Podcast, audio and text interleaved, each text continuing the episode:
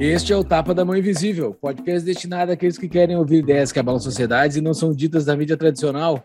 Bem-vindo, Paulo Fux. Tudo certo, Júlio Santos. Tudo firmeza, cara. Tudo maravilha. Hoje estamos com uma conexão com o interior do estado do Rio Grande do Sul, mais precisamente na Boca do Monte, Santa Maria. Seja muito bem-vindo, deputado estadual Giuseppe Riesgo. E aí, pessoal, tudo bem? Prazer poder falar com vocês. Finalmente, né? Estou aqui no Tapa da Mão Invisível, que sou ouvinte há um bom tempo, já escutei. Não escutei todos porque são vários, né? Vocês já gravaram muitos, mas já escutei muitos aí dos podcasts de vocês. Fico feliz de poder estar aqui e contribuir uma vez. Legal. Valeu, cara. É mais uma vez com a máxima que a nossa audiência é qualificada. Riesgo é espanhol? Espanhol. Aliás, o quadro aqui atrás mostra o quadro da Espanha, aí, que o sobrenome lá de Astúrias, lá do norte da Espanha. Ah, mas que tal? Então você, a tua família veio do Uruguai, da Argentina? Não, o meu avô, na verdade, deu sorte, tá? Ele fugiu da Espanha na década de 40, em 1948, 49, por aí.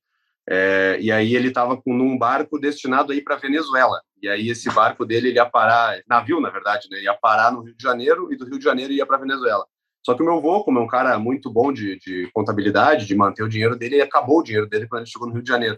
Aí ele decidiu descer no Rio de Janeiro e ficou no Brasil mesmo. Sorte a dele e sorte a nossa, né? Sorte que ele não ficou no Rio de Janeiro também. Aí depois ele veio para São Borja, conseguiu um emprego em Porto Alegre, ficou um tempo em Porto Alegre e depois ele foi para São Borja, lá na fronteira com a Argentina, e de lá que a minha família veio, né? Meu pai nasceu lá, todo mundo nasceu lá e acabaram depois vindo para Santa Maria para estudar e aqui ficaram. Legal, muito bem. Vamos para os nossos recados únicos iniciais? Momento, recadinhos únicos iniciais.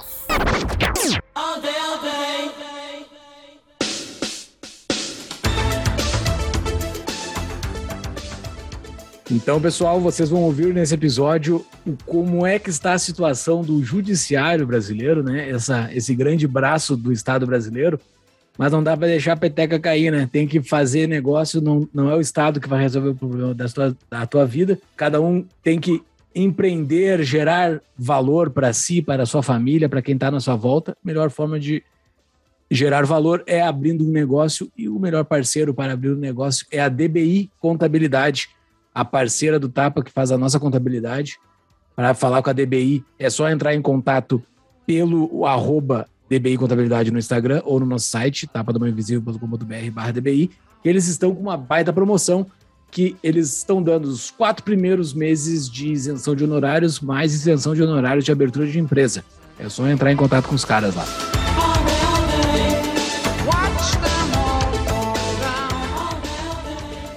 E para quem quiser ajudar o Tapa, tem várias maneiras, né, Júlio? Uma delas é avaliando o podcast pelo Spotify ou pelo Apple Podcast, que isso aparece aí nas métricas e tal, a gente aproveita. Então, por favor, dê a notinha para o que você acha do Tapa do Mão Invisível. Outra maneira de ajudar é virando apoiador, é contribuindo aí um valor a partir de R$10 por mês. Já nos ajuda bastante, a gente tem metas no nosso Apoia-se, vamos lançar novas metas logo mais. Então, fique de olho, quem paga ali R$10 por mês consegue participar do nosso Discord, que é o nosso canal de comunicação, onde a gente passa a semana conversando com os nossos apoiadores sobre todos os problemas desse mundão. Fora isso... Não só os problemas, soluções também. Soluções também, muito bom ponto. Fora isso, a gente também trabalha com os patrões, que nem a gente fala ao longo do episódio aí para fazerem perguntas, mas se você não tem nenhum vintém aí para nos ajudar, que você ajude compartilhando os episódios do Tapa, nos marca lá no Instagram e a gente republica, mas é bom para você mostrar para a sua base de pessoas aí, quem está nos relacionando, que tem gente discutindo as soluções do Brasil. Então venha participar desse grupo conosco. Exatamente.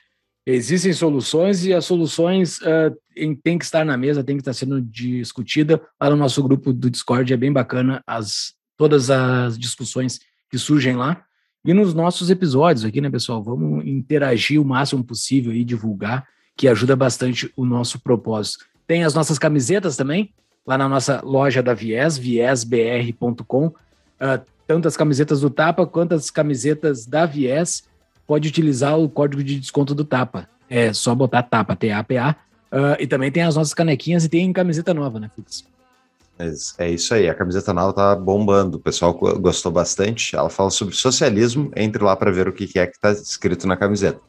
Por fim, pessoal, a gente está preparando novas coisas pelo Tapa aí, novos lançamentos e tal, e a gente está interessado em conversar com vocês também por e-mail. Então, quem quiser ficar por dentro das novidades do Tapa, pode entrar no nosso site e inscrever seu e-mail para receber as novidades. Ali aparece, quando for fechar a aba, ele aparece um avisozinho pedindo para tu cadastrar o e-mail se tu quiser. É só preencher ali que a gente vai, vamos nos comunicar com vocês por e-mail também. Estamos nas principais redes sociais, Instagram e Twitter, onde a gente divulga a maior parte dos nossos pitacos sobre o mundão. E também no YouTube, né? Por vídeo, pode nos acompanhar pelo YouTube, nos sigam, dê like, coisarada toda. E voltamos para o nosso episódio.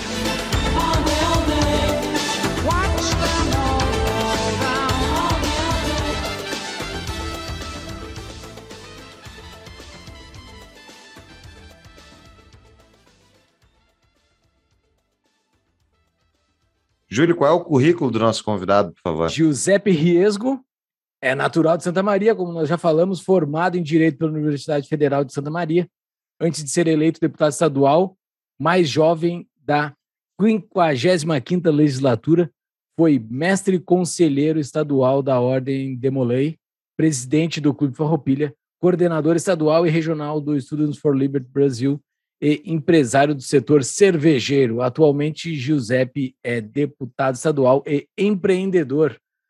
Cara, eu não sabia da tua relação com a cerveja, com essa doce amarga bebida. O que tu fez de cerveja? O que tu fez como cervejeiro? Não quero falar de liberdade, vamos falar do que é legal aqui, vamos falar de cerveja. Vamos falar de algo mais importante, mais relevante. Cara, eu tive uma cervejaria com 3 sócios lá no início dos anos ali, 2014, 2015, e a gente partiu para a parte realmente de fazer uma fábrica razoavelmente grande, né? A gente estava num momento de fazer todas as questões legais do negócio todo, e foi ali que a gente se fudeu, né? Quando a gente começou a legalizar... Pode falar palavrão aqui? Não sei se pode ou não. Pode. Família brasileira pode. Fala palavrão. Então tá, então quando a gente começou a legalizar o negócio ali, que começou a dar problema, né? Registro no Ministério da Agricultura, registro porque o lugar aí fica muito caro produzir cerveja. Então quando era só um hobby era muito mais divertido, era muito mais legal. Depois quando virou negócio começou a dar problema, como tudo no Brasil, né? Mas a gente produzia de tudo, cara. A gente fazia wheat beer, Weiss beer, Red Ale, Stout, Barley Wine a gente já fez uma vez. A gente fazia IPA, APA. Tudo, cara, tudo que pode imaginar, e algumas criações próprias que a gente foi desenvolvendo ali. Algumas deram certo, outras não, né? Então, foi um momento legal, assim, de descobrimento da cerveja e do mundo dos negócios, assim. E aí depois chegou um momento que foi o seguinte, né? Como tudo no Brasil, ou tu começa grande ou tu para. Não tem como começar pequeno e ir crescendo. E ou a gente fazia um investimento grande de alguns milhões de reais que ninguém tinha, ou a gente parava. Aí a gente decidiu parar, cada um foi fazer suas coisas, cada um foi para sua vida. E assim que aconteceu, né? Se a gente estivesse, por exemplo, num país que aceita empreendedorismo, começando do pequeno e subindo, provavelmente eu estaria até hoje fazendo isso, mas o Brasil é assim, né? Então paramos com esse negócio de cerveja. Perfeita representação, exato, né, Giuseppe? Tipo, tu saiu do setor produtivo para ter que ir para o legislativo para tentar consertar um pouco para o setor produtivo poder funcionar, né? Olha, como alguém que é anarcapitalista há muito tempo e tal, eu tive muita raiva sempre da ideia de ter que ir para político, ter gente boa ir para político, mas tu que está aí dentro, tu vê alguma outra solução para a gente mudar o sistema brasileiro sem liberais irem para dentro do sistema? Eu acho que não, cara. Eu acho que não, até porque entrando dentro da máquina e vendo como é que ela funciona, cara, tu percebe que a tendência do Estado é crescer, não à toa a toda a história nos mostra que o Estado vai crescendo até que chega um momento em que, se as pessoas querem uma redução dele, tem uma certa revolução, né? Tem uma certa, é muito difícil dele ir reduzindo de forma paulatina, tanto que as As revoluções, a maioria delas, se for ver, são uma briga contra o grande poder estatal, né? Tu pega a Revolução Gloriosa na Inglaterra, tu pega a Revolução lá dos americanos, a Revolução Americana, tudo é uma briga contra a máquina. E a máquina tende a crescer justamente pela forma com que ela funciona, né? O Estado, ele tem seus agentes políticos ali dentro que precisam de um poder estatal maior para poder se manterem dentro da máquina. Para tu poder se manter dentro da máquina, tu quer que ela cresça.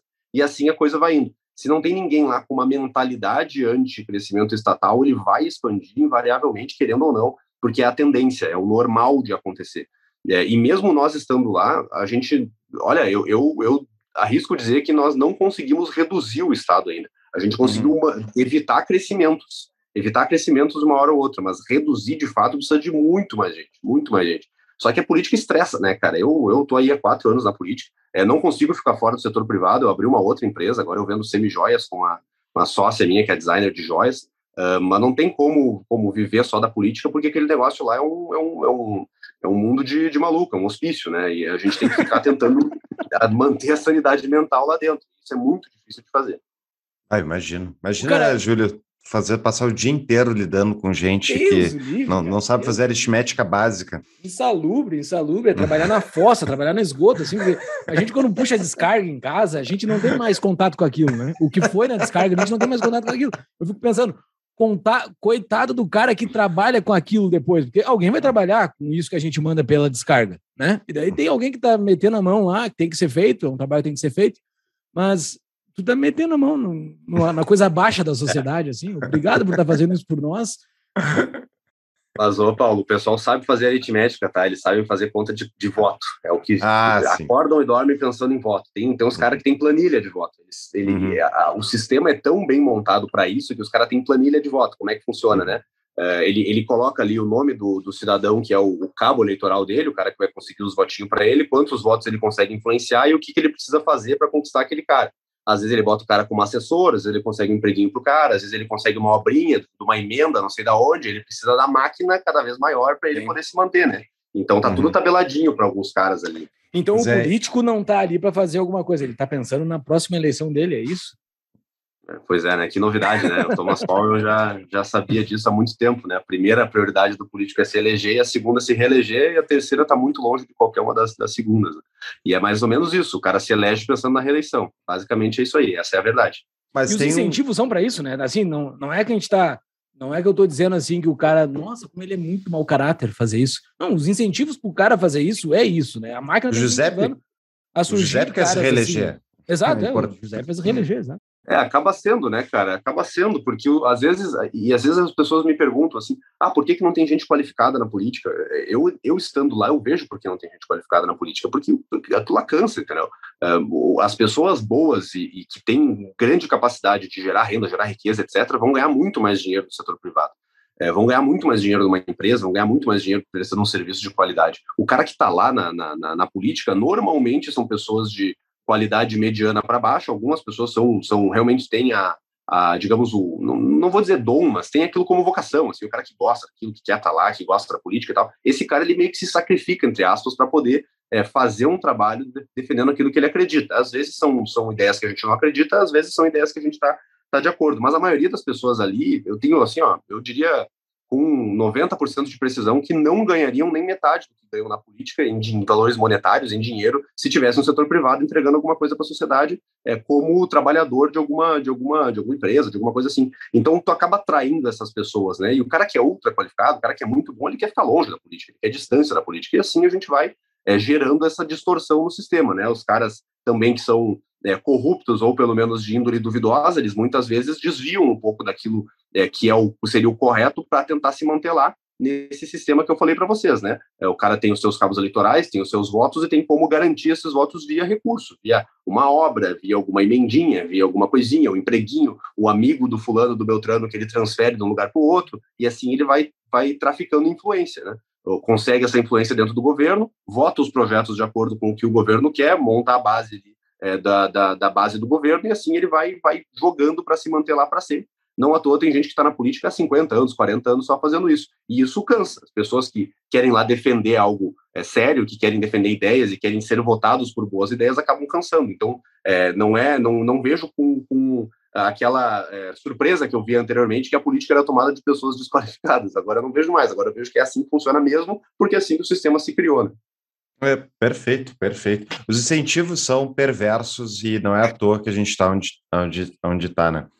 Ao mesmo tempo, com todas as críticas que nós já fizemos aqui nesse podcast quanto à democracia, tem uma possibilidade na democracia de que pessoas que entendam essas ideias que a gente está discutindo aqui consigam votar melhor, né? Bota algumas aspas, dependendo do caso, mas a gente tentar justamente mudar um pouco a realidade.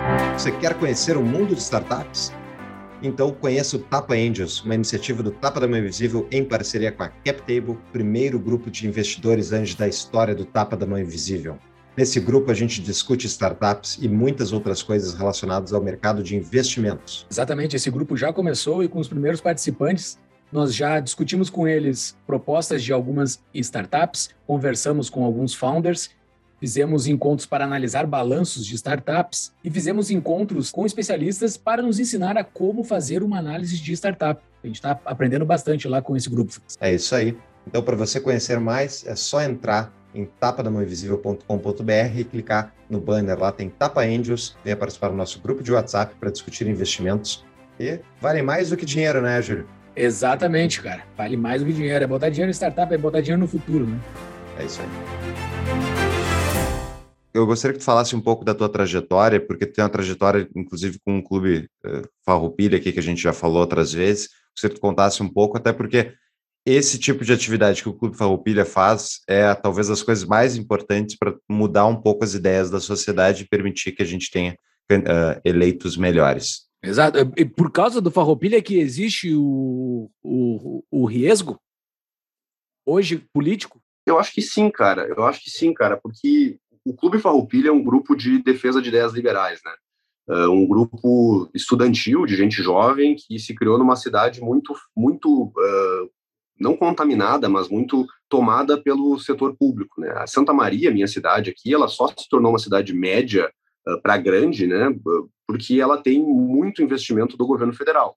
Santa Maria antigamente era uma cidade de ferroviários, aqui tinha entroncamentos ferroviários, né? A ferrovia que vinha dos portos ali, Porto Alegre, e na região sul em direção à fronteira e o entroncamento com a ferrovia que ia para o norte via Cruz Alta. Então, Santa Maria era o cruzamento aqui que a cidade começou a se tornar algo relevante, isso na década de 20, 30 e 40.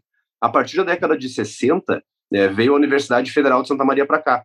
Se não fosse a Universidade Federal de Santa Maria, que é a primeira federal do interior do Brasil, né, a primeira fora de uma capital, Santa Maria seria uma cidade pequena hoje, teria o quê? 50 mil habitantes, 60 mil habitantes. E depois começou a vir aos investimentos em defesa, né? O exército veio muito para cá porque é uma posição estratégica entre a Argentina e o Uruguai. Santa Maria fica no meio do estado, consegue ir para qualquer lugar e até para o Paraguai, se for o caso. Então teve muito investimento federal. É uma cidade tomada pelo funcionalismo, entendeu? Então a mentalidade de Santa Maria é uma mentalidade muito dependente do investimento público, uma mentalidade muito dependente do funcionário público. Não à toa, eu tenho muito disso na minha família e na minha história, né? Eu sou de Santa Maria por conta disso. Meus pais ficaram em Santa Maria porque eles vieram estudar na Federal de Santa Maria. Eu vivi em Santa Maria a vida inteira porque eles moraram aqui e eu estudei na Federal de Santa Maria. Então, a cidade é muito focada nisso. Então, imagina a revolução, entre aspas, e a disrupção que é um grupo liberal dentro dessa cidade. Ainda mais um grupo liberal dentro da Universidade Federal de Santa Maria, porque é tomado por essa mentalidade. Grupos de esquerda muito bem organizados, muito bem estruturados, os partidos de esquerda são muito fortes aqui na cidade, sempre tomaram a mentalidade, você sabe muito bem como que é uma universidade federal, né? Ainda mais o direito da federal, que era o curso que eu estudava, é muito focado numa mentalidade estatista. Então o Clube Farroupilha foi criado ali no ano de 2013, nessa, digamos, essa retomada, nesse ressurgimento do movimento liberal estudantil a partir de 2009, quando foi fundado o Students for Liberty, e assim ele foi 2009 ou 2012, agora não me recordo exatamente o ano que foi fundado, mas de 2012 para cá, no Brasil, que a coisa começou a bombar. E aí um grupo de pessoas ali, que era da Federal, que não conseguia concordar com essa mentalidade da universidade, dos professores, dos colegas, aquela coisa toda, e era uma mentalidade não de esquerda soft, né? Era aquela esquerda revolucionária dos anos 2090, e aquela esquerda sindicalista, socialista de fato, que queria implementar a ditadura do proletariado, que queria acabar com a propriedade privada. A gente falava sobre isso, a gente debatia na faculdade se o cidadão deveria ter propriedade privada ou não. Tu imagina o nível dos debates, né? É ridículo, né? Mas se tu não tivesse nesse debate, assim, vendendo o peixe desses clubes, né? Se vocês não tivessem nesse debate, um deles estaria ocupando a tua cadeira hoje na Assembleia, né? É muito provável que... Provavelmente sim, até porque eles estavam sempre envolvidos com o debate estudantil, né? Então a esquerda aqui sempre foi, a esquerda, eu digo, e os partidos de esquerda mesmo, né? Eles se envolviam muito nas eleições estudantis, então DCE da universidade, diretórios acadêmicos, centros acadêmicos, sempre foi tomado pela esquerda, né? Tanto que os políticos de Santa Maria, todos eles eram envolvidos com isso. Os mais proeminentes aí que a gente pode dizer, o Paulo Pimenta, por exemplo, deputado federal, super aliado do Lula, super próximo ali da cúpula, né, central do PT, foi do Diretório Central de Estudantes de Santa Maria. Ele fazia todas aquelas brigas contra o aumento da passagem, do ônibus, aquela coisa toda, né? O Marcos Rolim, que é daqui de Santa Maria, também muito envolvido com questão estudantil. O próprio, agora, o deputado Valdeci Oliveira, que é do deputado estadual, hoje já era um troço um pouco mais sindical, né? Mas esse é o grupo, né, de mentalidade santamariense. Então, se não fosse o Clube Farroupilha, se não fosse todo esse grupo de crescimento das ideias liberais, provavelmente eu não estaria lá de jeito nenhum mesmo. E eu acho curioso vir um liberal de Santa Maria. Isso é curiosíssimo. Provavelmente o Rio Grande do Sul seria mais propício de eleger um liberal em Porto Alegre, na Serra, algo mais ou menos assim. Na cidade de Santa Maria é raríssimo, tanto que por isso que tem tanta oposição minha aqui na cidade. Tem gente aqui que não pode me ver pintado de ouro porque me odeia com todas as forças pelo fato de eu ser um liberal de Santa Maria. Então, o Clube Farroupilha foi fundamental para isso, certamente. Isso é uma história de sucesso, né? A tua eleição e o Clube Farroupilha, a influência que um clube liberal fundado dentro de uma universidade fez de diferença. E a gente vai tratar aqui de outra pauta, né? Inclusive, que tu tem te posicionado bem firmemente contra, que é a pauta dos privilégios do funcionalismo público, do judiciário e tal. Faz muita diferença, a gente não dá valor muitas vezes, assim, não tem o que fazer, o Brasil é... Tipo, é um buraco, é muito ruim, mas tipo, as pessoas têm uma mentalidade muito derrotista e acabam não fazendo nada, fica a inação. A tomar a decisão de fundar um clube liberal dentro da Universidade Federal de Santa Maria fez diferença para todo o Rio Grande do Sul. E um dia talvez seja deputado federal e faça diferença para o Brasil. E isso tem muito valor, só que leva tempo, leva tempo. Agora... Conta um pouquinho mais a tua trajetória, José, para daí a gente entrar na nossa pauta dos nossos queridos amigos do Judiciário. Tá bom, vamos lá, de forma rápida, né? Como dá para contar a história em horas, dá para contar em alguns minutos, né? De forma muito rápida, assim, né? Eu era estudante de Direito, conheci esse pessoal que fez o Clube Farroupilha lá em 2013, entrei no grupo e comecei a me envolver um pouco mais com o debate liberal, como estava sempre envolvido, eu não tinha aula de direito na faculdade, eu tinha aula de política, eu tinha aula de socialismo algumas vezes, não era muito aula de direito. Era as maravilhas da democracia cubana, como Cuba era um país democrático, como a Coreia do Norte era mal vista injustamente pela mídia. Cara, coisas assim incríveis, né? A Coreia do Norte era injustamente vista pela mídia? Sério? Injustiçada a Coreia do Norte, sim.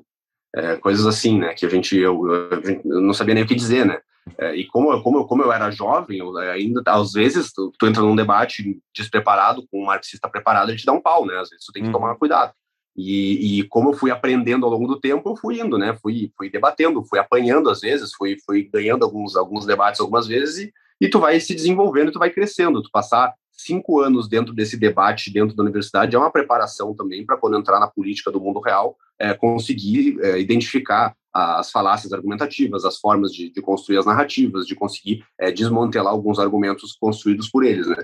E aí eu me envolvi muito nisso e o Clube Farroupilha fazia parte do Students for Liberty, né? Estudantes pela Liberdade, naquela época, antes de dar as brigas lá e as tretas que o pessoal da CFL conhece.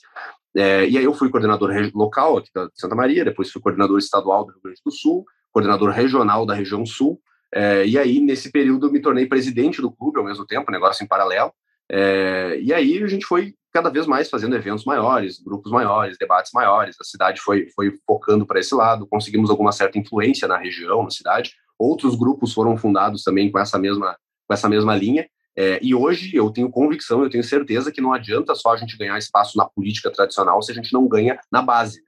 Tem que ter pessoas liberais querendo o liberalismo, querendo ideias liberais, senão não tem o político liberal que consiga se manter. porque as ideias que a gente defende muitas vezes são polêmicas mesmo e muitas vezes são doloridas, e as pessoas não vão gostar de ouvir, porque é muito mais fácil de entender e ouvir, muito melhor de ouvir, mais confortável de ouvir, que o Estado tem que salvar determinada pessoa, determinado grupo, determinada empresa. É muito mais fácil dizer que o Estado vai resolver o problema XYZ do que a gente dizer que, na verdade, o mercado às vezes vai se ajustar e tal. E aí, em 2018, eu me formei na faculdade,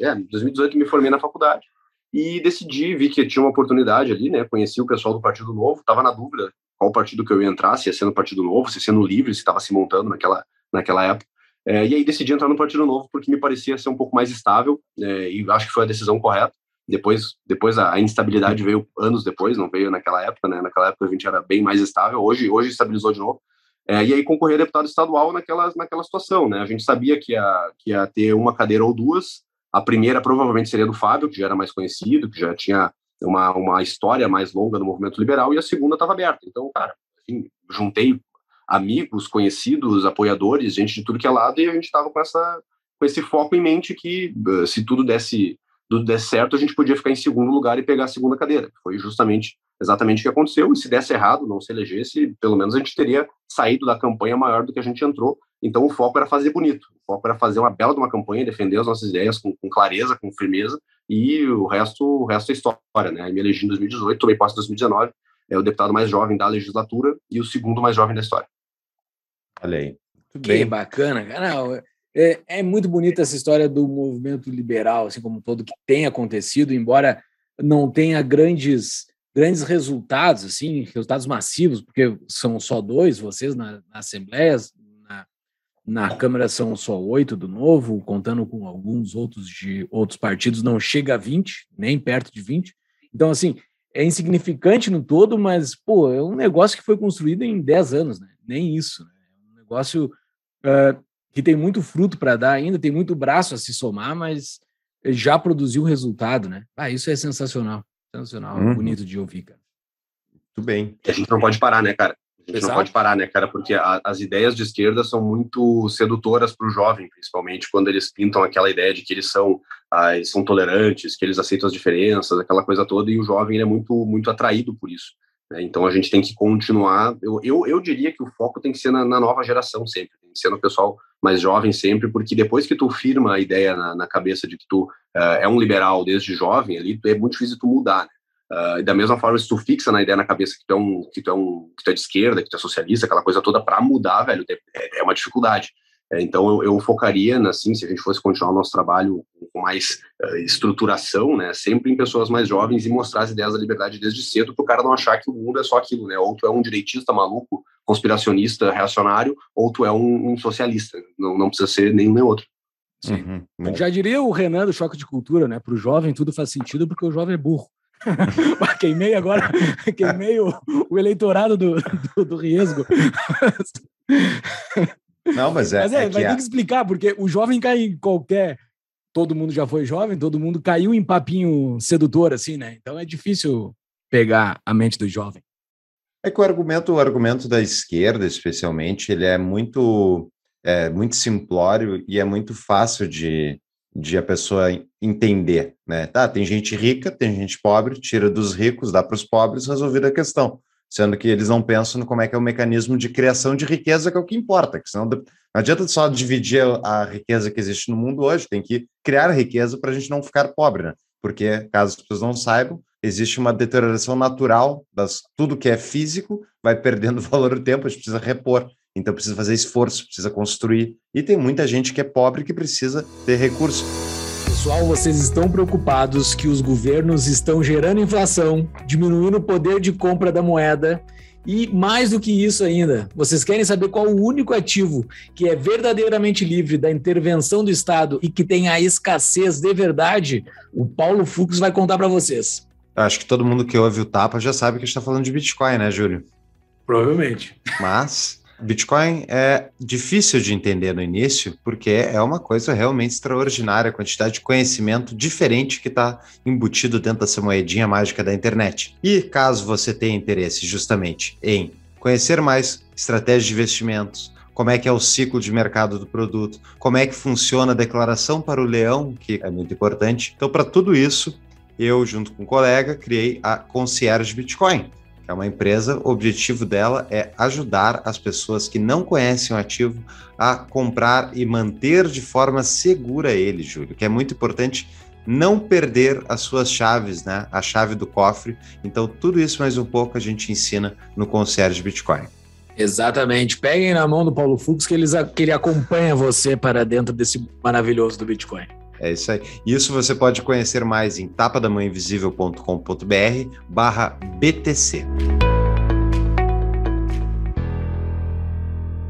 Mas a gente vai falar hoje, Giuseppe, de um outro grupo aí, um grupo que se adonou da nossa querida democracia brasileira, e esse grupo é o Judiciário. Essa semana que a gente está gravando foi a semana do bafafá envolvendo o Daniel Silveira lá, junto ao STF, do indulto e da prisão e tal, mas a gente não vai falar deles hoje, a gente vai falar dos privilégios dos carreiristas do Judiciário, né? Como é que está acontecendo isso? E, Giuseppe, eu gostaria que tu desse uma introduzida no assunto, explicando para as pessoas, resumidamente, quais são os órgãos que existem hoje para controle e tal, que tem vários na máquina pública, como é que funciona basicamente essa estrutura, para depois a gente entrar no que eles andam fazendo.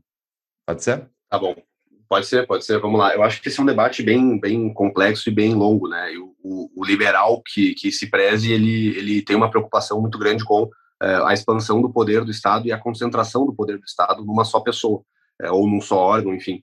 Tanto que as revoluções liberais, como eu disse anteriormente, elas tinham como objetivo limitar o poder do rei, né? A primeira lá do rei João Sem Terra foi toda aquela história de que o rei estava muito poderoso, ele estava fazendo o que ele bem entendia e se começou a tentar dar uma forma de frear o poder dele. É isso que nós queremos.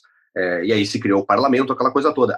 A existência do parlamento, a existência do poder legislativo, o mote original dela era conter o poder do rei, né? Era segurar os avanços da máquina. Os deputados, por definição, eles deveriam conter o poder do rei e passar legislações que valessem para todos, tanto para o rei, quanto para os deputados, quanto para a população, né, porque eles foram eleitos pela população para poder representar a população no parlamento. Então, tu imagina a distância que a gente veio disso, que seria o original, para o que virou hoje.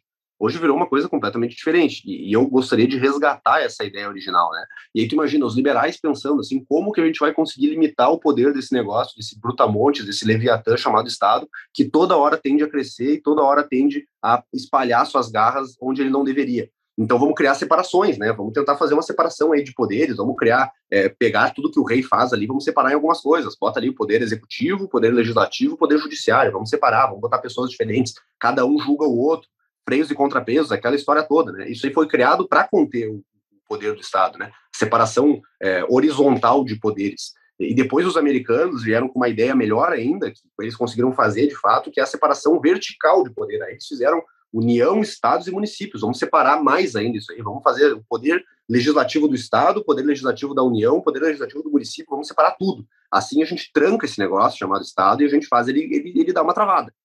A tese é legal, né? Depois de um tempo, isso aí, obviamente, começa a se distorcer. Aí se criam outros órgãos, aí se vai, um órgão vai invadindo a atribuição do outro, um vai crescendo o seu poder e as coisas vão ficando cada vez mais distorcidas. Hoje, no Brasil, a gente tem, né, em tese, três poderes: executivo, legislativo e judiciário. Em tese, o executivo executa, o legislativo legisla, aquela coisa toda. Na prática, meu velho, a gente tem mais que três poderes. A gente tem o Ministério Público, que, para mim, ele atua como se fosse um poder. O Ministério Público é um poder. A gente tem os tribunais, né? Que o Tribunal de Contas, o Tribunal de não sei o quê, o STF, que está virando um negócio muito mais poderoso do que deveria ser. A gente está distorcendo tudo isso aí, né? A gente criou a Defensoria Pública, que está começando a crescer os seus poderes. Aqui no Rio Grande do Sul, a Procuradoria do Estado, que é os advogados do Estado também, é um órgão que está começando a dar botando as garras para fora. Então, aonde que isso vai parar, né? E aí se tinha um receio, Fux, o receio que era o seguinte: como que a gente vai fazer com que esses poderes tenham separação entre eles e que eles tenham um certo, não que nenhum fique acima do outro, se o poder executivo é o mais poderoso, invariavelmente, porque ele tem a grana. Se o legislativo começar a fazer bobagem, o executivo vai lá e corta a grana. Se o judiciário começa a fazer bobagem, o executivo vai lá e corta a grana. Como é que a gente faz isso para conter? Foi por isso que se criou a tal da autonomia orçamentária. E isso, para mim, é a origem de todos os problemas que a gente está debatendo hoje. É a grande origem de toda a bagunça que virou isso e é toda a falta de controle sobre esses órgãos que têm autonomia orçamentária, porque eles começam a achar, naquele mundo mágico deles, que ter autonomia orçamentária, ou seja, criar o seu próprio orçamento e não poder ser reduzido independentemente do que se faça para ter essa independência, eles acham que esse dinheiro vem do nada. Eles acham que esse dinheiro cai do céu. Eles acham que esse dinheiro, como eles definiram que eles vão gastar, ele tem que ser pago independentemente do que aconteça. É só ver a situação do Rio Grande do Sul na época dos atrasos de salário, né? Naquela questão do duodécimo. Então, acho que aí é a origem do negócio. Muito bom, ótimo, uma ótima uma introdução. Tu comentou a dependência orçamentária porque o executivo faz a arrecadação e detém o orçamento, e por isso ele é preponderante. Mas não é porque ele também tem as armas, a polícia responde ao executivo, né? Também pode ser inserido nos fatores aí de que o executivo seria o primo mais forte, digamos assim. Só que se tu for ver o poder executivo federal, por exemplo, da União, ele é muito forte, porque ele é bilionário, tem muito dinheiro, mas ele é muito fraco também, porque muitas das regras orçamentárias já estão definidas anteriormente pelo parlamento, né? Então é um recurso que se chama carimbado. Tanto por cento do recurso público tem que ir para isso, tanto por cento tem que ir para aquilo, tanto por cento deste recurso captado por essa taxa, por essa contribuição social, por esse negócio aqui, vai para essa área. Então fica aquele negócio meio engessado, tu vai para lá, tu vai para cá, o executivo acabou ficando mais fraco dos poderes, e o legislativo super poderoso, e agora, no meu entendimento, o judiciário se tornou super poderoso junto com o Ministério Público. Esses dois aí acabaram tomando conta, assim, da política pública e acabam guiando a política pública do país, né? E política pública, quando eu digo política pública, vale a ação do Estado, né? Então o judiciário é composto por pessoas que não são eleitas, composto por pessoas que não têm nenhuma responsabilidade de prestar contas para a população, acaba tomando as decisões da política pública daquilo que vem na cabeça dele. Então, para eu poder ter o poder do Estado, para eu poder ter o guia do que o Estado vai fazer, não é mais elegendo representantes na Câmara dos Deputados, que seriam a representação do povo. Agora é botando pessoas que concordam comigo para fazer concurso no judiciário. Essa é a forma de guiar o Estado agora. E isso, para mim, é uma distorção bizarra de toda essa separação de poderes, é uma distorção bizarra de tudo aquilo que se tentou construir para separar o poder do Estado. Agora a gente concentrou num lugar só e, como diz o Rui Barbosa, né, a pior ditadura é a ditadura do judiciário, porque não tem para quem recorrer. E usando aí o exemplo que tu falou do Daniel Silveira, beleza, o STF decidiu que o Daniel Silveira vai ser condenado a 8 anos de prisão e aquela coisa toda. Vai recorrer para quem? Se a Corte Suprema do país que determinou isso, ele vai recorrer para a Corte Internacional de Direitos Humanos? Vai recorrer para quem? Não tem muito o que fazer, né? A única alternativa que se criou foi essa que tiraram da cartola aí, o indulto, que pode ter recorrência, pode ter um monte de coisa para barrar isso aí também. Depois disso, meu velho, não sei muito o que pode acontecer. E aí tu vê como o legislativo, como o executivo, como todo mundo acaba ficando, às vezes, de mão amarrada de acordo com aquilo que o judiciário quer. E isso pode se estender para várias coisas, e eu tenho vários exemplos para trazer para vocês aqui no setor executivo, Ministério Público, etc., do Rio Grande do Sul, imagina o país como um todo. Eu fiquei com uma dúvida ali agora, que eu não sei se tu vai saber também, mas sobre as revoluções liberais que ocorreram geralmente para travar a força do Estado, elas geralmente ocorreram para travar a força do executivo, né? Nunca ocorreu uma revolução, assim, uma revolução com as devidas aspas, que nem tu mesmo citou, para que fosse contido o poder do judiciário, né? E daí tu deu como uma solução, como o início desse problema, a autonomia orçamentária do judiciário. Como é que se daria isso? Assim, se não tem, a gente não tem hoje um exemplo de como se fez uma reforma, rever alguma regra para conter o poder do judiciário. Não se tem um exemplo, pelo menos eu não me lembro, e como que esse corte orçamentário, o executivo conseguindo controlar o orçamento do judiciário, conseguiria ter poder em cima dele? Bom, me permite fazer uma pequena discordância, tá? Vai lá, eu não acho que as revoluções foram contra o executivo, até porque não existia uma figura muito separada de executivo, legislativo, judiciário, existia ali existia parlamento na Inglaterra, aquela coisa toda. Mas o rei, ele tinha muito poder ainda, né? Os reis franceses, os reis americanos, os reis ingleses, eles ainda tinham muito poder. Então, o judiciário, ele não era uma coisa tão bem montada e tão bem estruturada e consolidada como é hoje. Então, era um cenário diferente. Era um executivo super poderoso naquela época, né?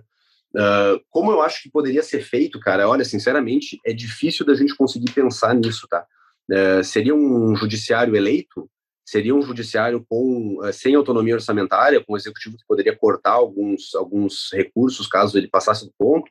Seria um judiciário que aprendesse a se colocar no seu lugar, né, e aderir a todas as teorias de judiciário, todas as teorias de justiça, e começar a perceber que, na verdade, ele tem que aplicar a lei e não criar a lei, que ele tem que aplicar aquilo que o legislativo criou como lei, né, e não começar a interpretar da forma que lhe convém melhor, é algo muito complexo da gente conseguir dar uma solução fácil, né? Eu tenho algumas pessoas que debatem isso e alguns professores e advogados que estão toda hora debatendo esse assunto, e a solução, cara, é muito complicada, é muito difícil de conseguir chegar, porque a gente está vivendo uma era de populismos exacerbados, assim. Então, o legislativo também, muitas vezes, não é formado por pessoas, como eu disse anteriormente, não é formado por pessoas qualificadas. Às vezes é formado por uma pessoa que não está ali com aquele intuito de segurar o poder do rei, e de defender o cidadão, e aquela coisa toda. Ele está ali para ele mesmo, ele está ali para se manter. E, às vezes, as pessoas caem muito também nessa democracia das massas que a gente tem, no populismo, né? No cara que brada mais na rede social, o cara que fala na internet aquilo que ele quer ouvir, o cara que aparenta ser uma coisa que na prática ele não é, porque a gente acabou virando, hoje virou entretenimento. Hoje as pessoas assistem política como assistem futebol, como assistem coisas de entretenimento. Eles não querem se aprofundar, não querem saber o que está acontecendo de fato. Às vezes, fulano fez isso, fulano fez aquilo. Então é muito difícil de fazer isso. Tu imagina se a gente faz um judiciário eleito, por exemplo. Essa é uma solução que algumas pessoas dão, né? Como é que seria um judiciário eleito? Como é que seria a postura desses juízes? Será que não seria um populismo maluco também? Imagina, aí seria pior ainda, né? Um cara desse com uma caneta na mão. Será que a gente manda segurar o orçamento? Aí como é que ficaria? Seria os governadores e o presidente cortando verba do judiciário caso ele tome atitudes que não são condizentes com aquilo que se espera? Seria uma mudança constitucional de forma que o judiciário não possa mais legislar e interpretar extensivamente as coisas da forma que ele interpreta hoje? Eu não sei, cara, eu não sei mesmo. A gente teria que fazer um debate só sobre isso durante muito tempo. Olha, acho que os problemas que tu levantou aí, Giuseppe, são as razões que me tornaram anarcocapitalista. Eu não vejo muita solução. Porque a gente está falando de um sistema... Por que tu falou antes? O Estado sempre tende a crescer. Tipo, tem uma razão para isso, né? Que é o fato de que o Estado obriga as pessoas a pagarem a conta, não responde a incentivos de mercado, e se não gostou, não interessa, vai pagar igual. Passaram uma lei que vai pagar mais imposto, vai pagar. Então, por isso, porque não tem uma trava, se tipo uma empresa é sacana comigo, eu paro de comprar lá. E a empresa, e se ela for sacana com todo mundo, a empresa não tem futuro, ponto. Agora, no caso do Estado, não tem essa trava automática, não existe o fenômeno da competição. Então, é obrigado a aceitar o que vem dali. Então, sempre que a gente sai da esfera de tomada de decisão de propriedade privada, né, que é a nossa, individual, das empresas, e vai para uma esfera de tomada de decisão pública, aí, esse pública, entre aspas, é um sistema de tomada de decisão inferior, porque ele ignora a propriedade privada. Ele é uma coisa que, né, coercitiva. Então, tem como melhorar? Tem judiciários melhores, né? Os Estados Unidos têm, se não me engano, os juízes são eleitos lá nos Estados Unidos, mas eu queria pegar o exemplo do duodécimo aqui do Rio Grande do Sul, não sei se em outros estados não tem, em algum outro estado. O que era isso? Porque isso me pareceu na época que eu vi, achei uma ferramenta interessante de como pelo menos botar o orçamento, adequar o orçamento dos outros poderes subordinados à realidade, né? Que não é o que acontece hoje entre judiciário e executivo. O duodécimo é o seguinte, cara, até se tu quiser botar a nossa... Eu montei uns slidezinhos aí para dar uns exemplos daquilo que estava acontecendo, né? Se tu quiser colocar aí, a gente pode facilitar um pouco a explicação. Bom, vamos lá, o que a gente tentou montar aí, tá? Para entrar na questão do privilégio, pode passar mais adiante aí. Aliás, Pedro Moreira aí é o nosso advogado ali na bancada, e ele pode discorrer durante horas sobre esse assunto, sobre esses problemas aí. Se vocês quiserem um dia chamar ele para falar. Pessoal, vão lá no nosso Instagram, no post do episódio, e a gente chama o Pedro Moreira lá para discutir lá. Pedro é fera, e isso aí é um problema que ele identificou já há muito tempo. Ele tem até um livro sobre o assunto que fala a deferência ao legislador, né? Toda essa tese aí do início de que o legislador deve criar a legislação e o judiciário tem que aplicar ela. O judiciário não tem que ficar fazendo o que ele faz hoje, que é ficar nessa interpretação extensiva, nesse aumento, fazendo o que ele quiser. Passa para o próximo aí para mostrar o problema da soberania orçamentária, tá? O problema é esse, tá? Quando se tem essa autonomia orçamentária, vem essa questão do duodécimo que tu falou, Paulo. Quando o judiciário ele senta na mesa e diz o seguinte, esse ano nós vamos precisar de R$1 bilhão para manter a nossa estrutura. Está aqui na lei orçamentária, manda para o legislativo. E o legislativo aprova aquilo ali, e mesmo assim, né, o judiciário, o Estado, digamos, ele não arrecada tudo aquilo que se esperava para arrecadar, o judiciário ia receber aquele 1 bilhão independentemente do que acontece. do que acontecesse. Poderia cair um meteoro na Terra, a arrecadação cair o máximo possível, poderia acontecer uma pandemia global, né, e o orçamento cair muito mais do que a gente imaginava, que o judiciário...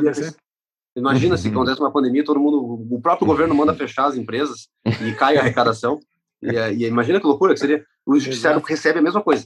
A mesma coisa. E isso começou a dar muito problema, tá? Até que chegou um momento, e aqui está o exemplo que eu queria dar para vocês, como o judiciário passou do limite, tá? Em 2020, por conta desse problema da pandemia, nós, no Poder Legislativo, nós decidimos que não ia ter aumento. Olha só o nível que a gente chegou. A gente decidiu que não ia ter aumento no orçamento para o judiciário, porque eles queriam um aumento de 4%. Nós decidimos, e olha o absurdo que nós decidimos, não que ia diminuir o orçamento deles, mas que ia ser congelado, ou seja, o ano de 2020 ia ser a mesma coisa, iam receber a mesma coisa em 2021 do que eles receberam no ano anterior. E eles não aceitaram isso aí. E derrubaram a nossa decisão do congelamento.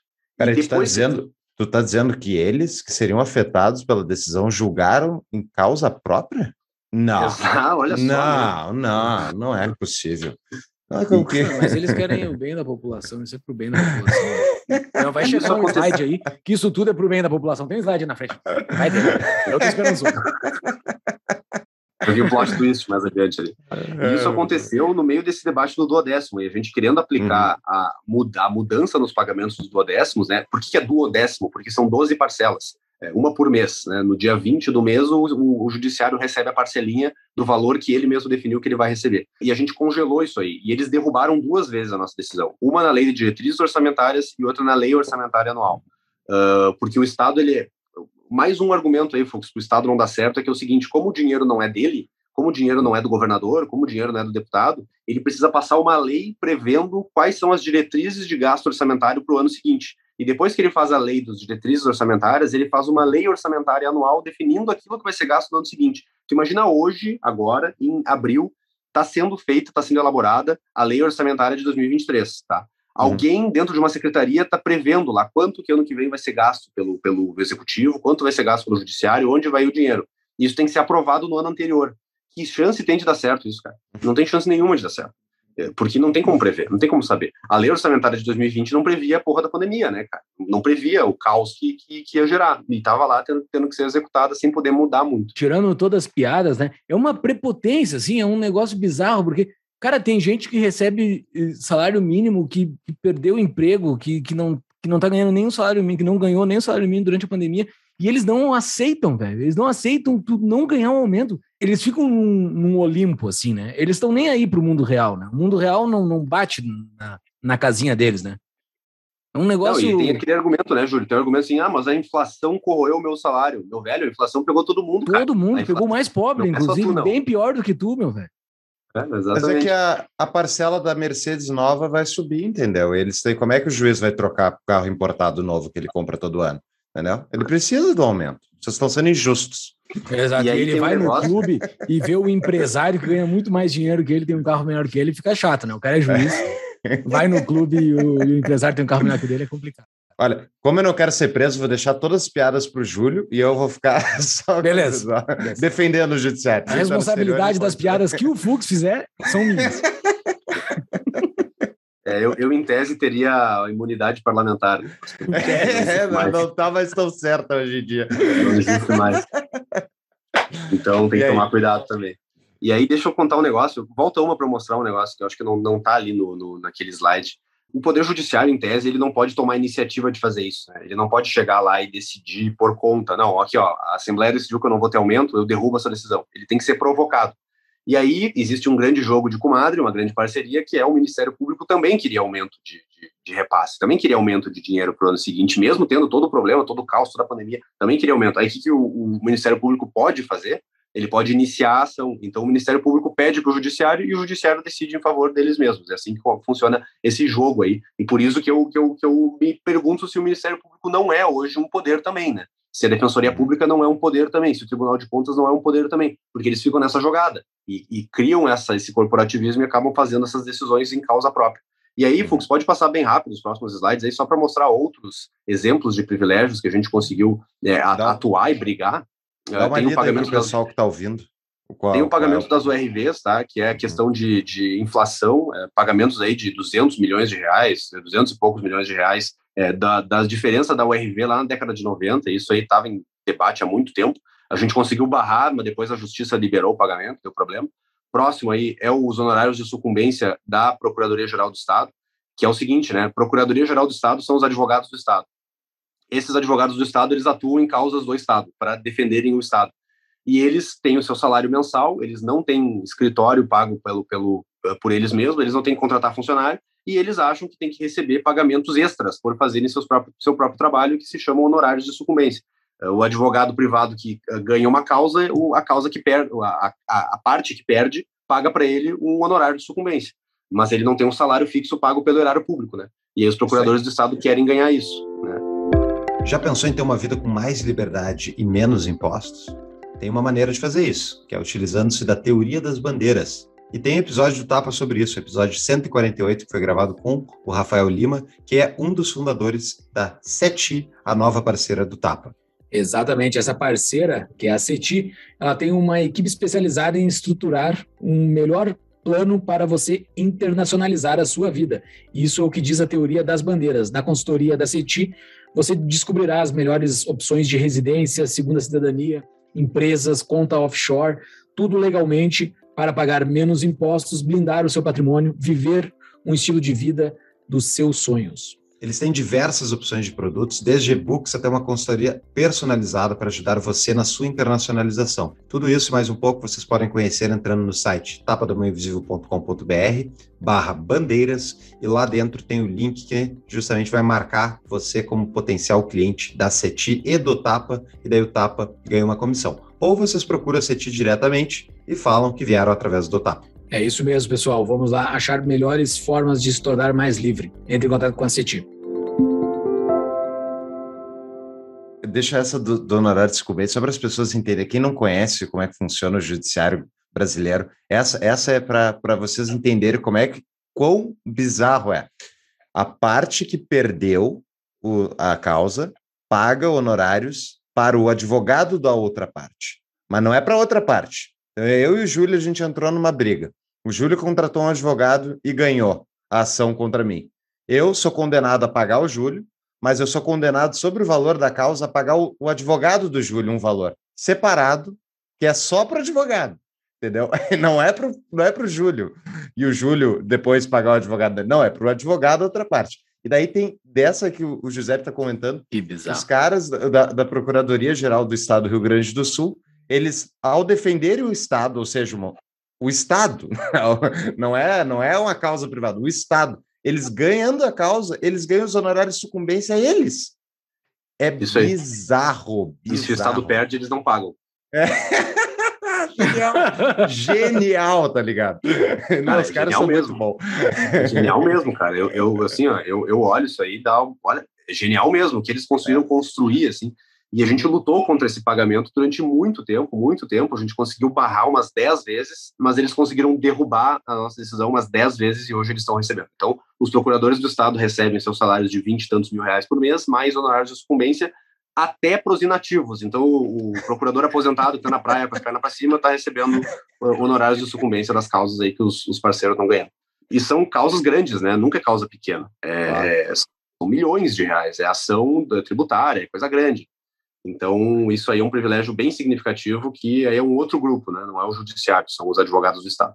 Próximo aí, cara, mais uma que os caras conseguiram distorcer no Tribunal de Contas, tá? O Tribunal de Contas é o seguinte, eles conseguiram encontrar uma forma de ganharem licença-prêmio. Licença-prêmio é um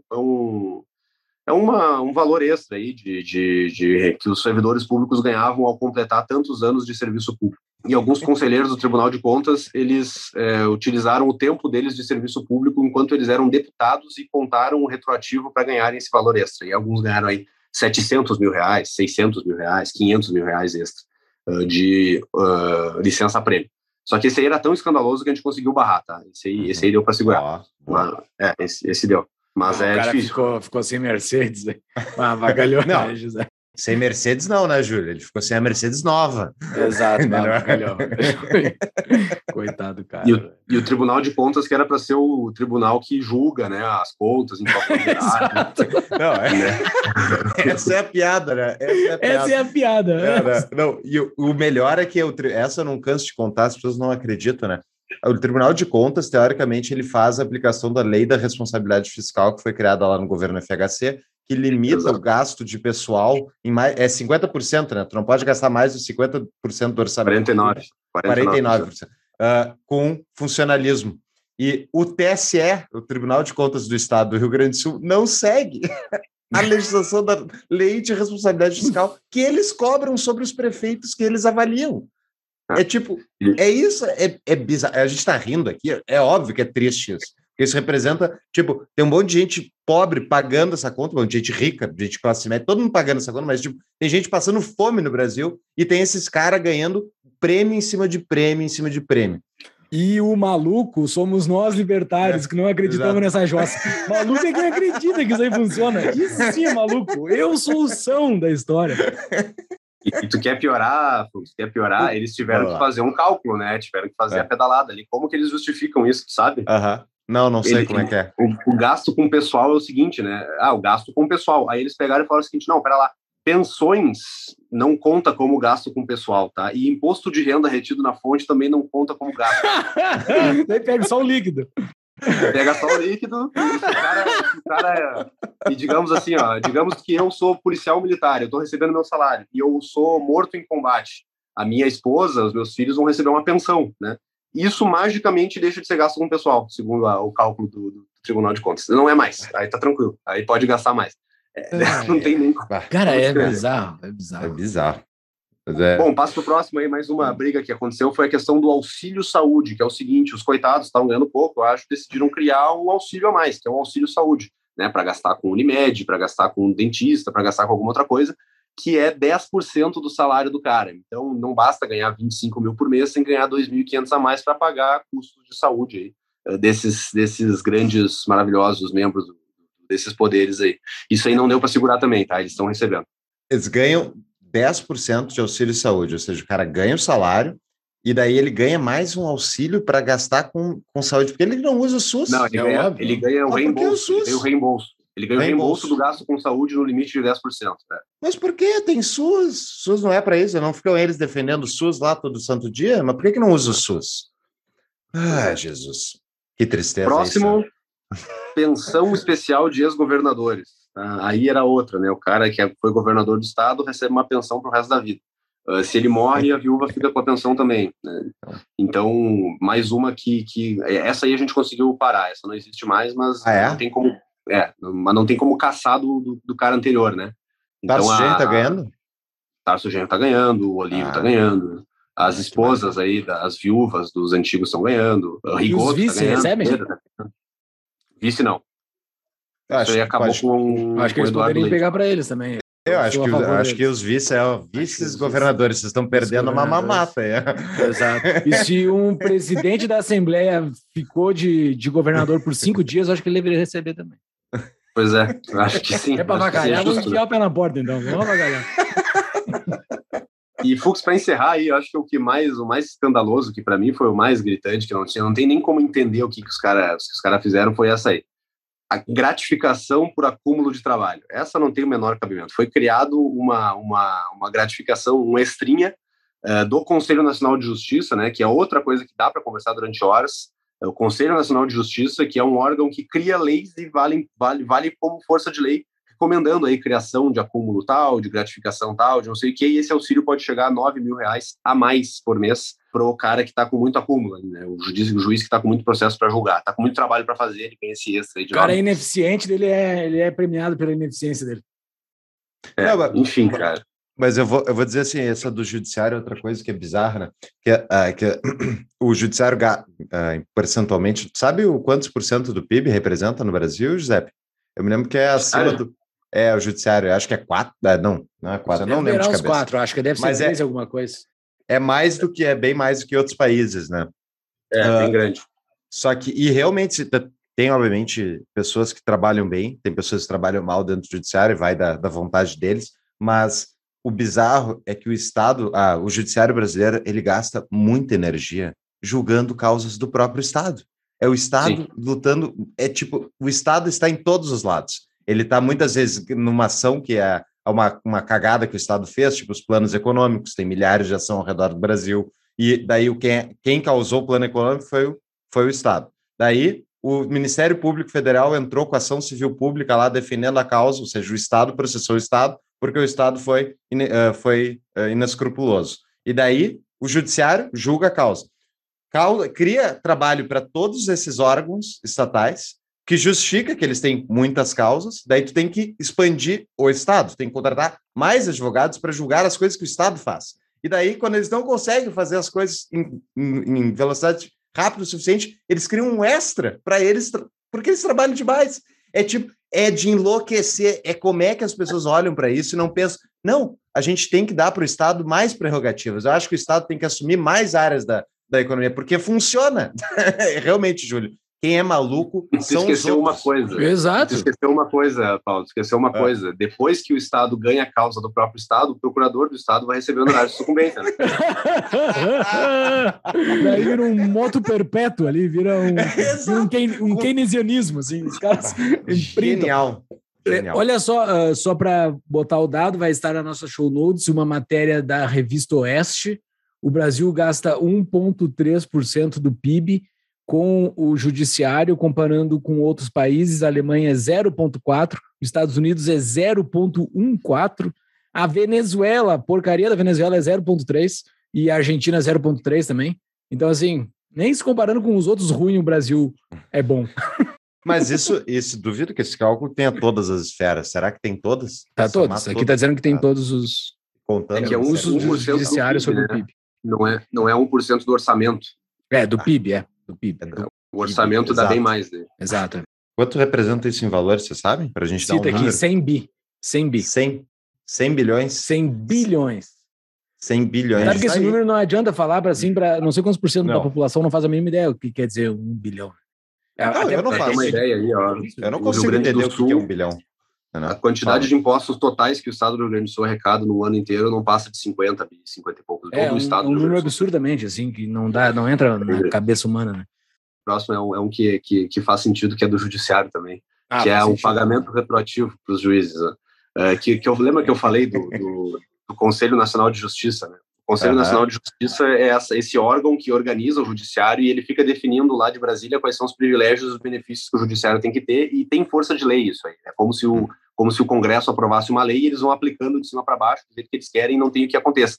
O máximo que eu, legislador, posso fazer é recorrer, né, da decisão para o próprio judiciário, pedindo para o judiciário caçar os benefícios do judiciário. Normalmente a gente perde, tá? Normalmente a gente entra com as ações e a gente perde. Às vezes até dá para ganhar na primeira instância e na segunda é cassado a decisão e a gente perde de novo. Acontece, tá? Acontece. E aí tem um exemplo legal legal para eles, né? Que o CNJ autorizou o judiciário a receber em 24 parcelas aí diferenças na implementação do subsídio lá de 2005 a 2009. E eu acho interessante que eles sempre demoram anos para decidir essas coisas, porque aí tem correção monetária, tem juros, tem inflação, tem aquela coisa toda, e aí vai se aumentando esses valores, né? E que aí, é o subsídio? O subsídio é o salário do juiz, ou do deputado, ou é o nome do pagamento, não é salário, é subsídio, porque aí tu, em tese, engloba todos os benefícios, entendeu? A tese é essa, né? Que o subsídio é só aquilo que tu recebe, mais nada e acabou. Só que hoje em dia já deu uma distorcida, né? Aí tem subsídio, aí tem auxílio mudança, aí tem auxílio saúde, aí tem auxílio moradia e assim vai. Em tese não era para ter. Porque antigamente era assim, era salário adicional de tal coisa, adicional de insalubridade, adicional de não sei o que lá, adicional de não sei o quanto. E aí ficava uma bela de uma tripa, assim, o salário do cara. Aí decidiram acabar com isso e criar o subsídio para, em tese, acabar com esses extras, mas né, na prática não foi o que aconteceu. E aí, para encerrar os meus exemplos aí de brigas contra o judiciário, via que essa maluquice que tu falou da gente correndo atrás do próprio rabo, né? Eu não tenho para quem recorrer que não o próprio judiciário.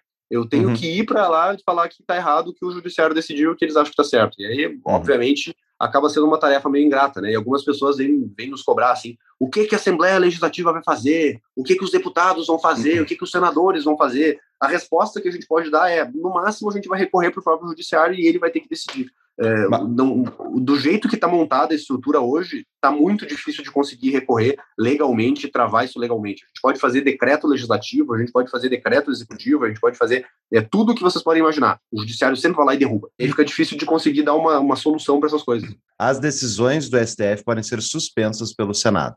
Mas o Senado não faz nada, né? A gente sabe por quê. É um problema, né, cara? Como é que tu vai anular decisões dos caras que vão te julgar depois? É, pois é, né? Aí então, nessa imagem que tá na tela aí, tá o Fábio Osman, que tá parecendo o Bane do Batman ali, não sei se você sabe. Com a máscara. Digo, de máscara. Cara, essas fotos da época da pandemia vão ficar muito engraçadas no futuro, né? Mas diz ali, deputados fazem um manifesto. Quem tá nessa peleia é tu e o Fábio? Só tem mais deputados que entram com vocês nessa peleia contra o judiciário? Porque não é fácil, né? Ter um cuião para entrar contra... Tem mais, cara, tem mais. Ali na foto está a deputada Anne Ortiz, eu acho que tá, a imagem tá a nossa imagem está em cima do rosto dela ali. A gente tem uma frente parlamentar, chamada Frente Parlamentar de Combate aos Privilégios, já foi presidida pelo deputado, na época, o deputado Sebastião Melo, virou prefeito de Porto Alegre, depois foi presidida pelo Fábio, depois agora está sendo presidida pela Anne Ortiz, e no próximo ano não sei quem vai ser o presidente dela. Tem vários outros deputados presentes ali, tem o deputado Sérgio Turra, o deputado Elton Weber, o deputado Zucco, tem bastante gente que se envolve dos mais diversos partidos nessa luta aí contra os privilégios, né? Só que é uma luta um pouco ingrata, né? Como eu disse, às vezes parece que a gente está correndo atrás do próprio rabo porque a gente toma ações, decisões, faz tudo que dá para fazer e os caras vão lá e dão risada na nossa cara e derrubam as decisões. Tem gente sim envolvida, tá? Mas é pouco ainda, poderia ser bem mais.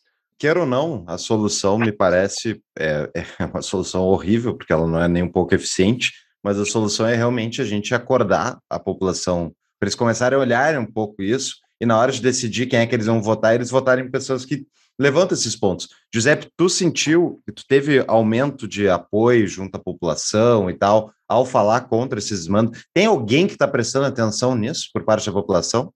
Tem. Isso é um ponto que eu acho positivo, assim. Apesar de muita gente votar no cara que faz...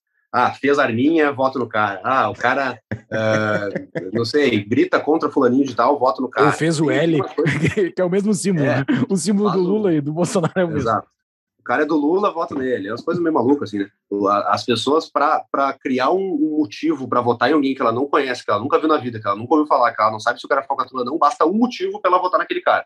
Agora, alguém que ela conhece, que ela sabe o trabalho, que ela já viu, basta um motivo para ela não votar naquela pessoa. É uma coisa incrível, assim, o que eu vejo no dia a dia, as pessoas se justificando porque votou num cara, porque viu um vídeo uma vez, não sei o quê, e não vota no outro que ela conhece e tal, porque, uma vez ele fez um troço que eu não gostei. Isso acontece toda hora. O brasileiro adora mudar de voto sem motivo nenhum, né?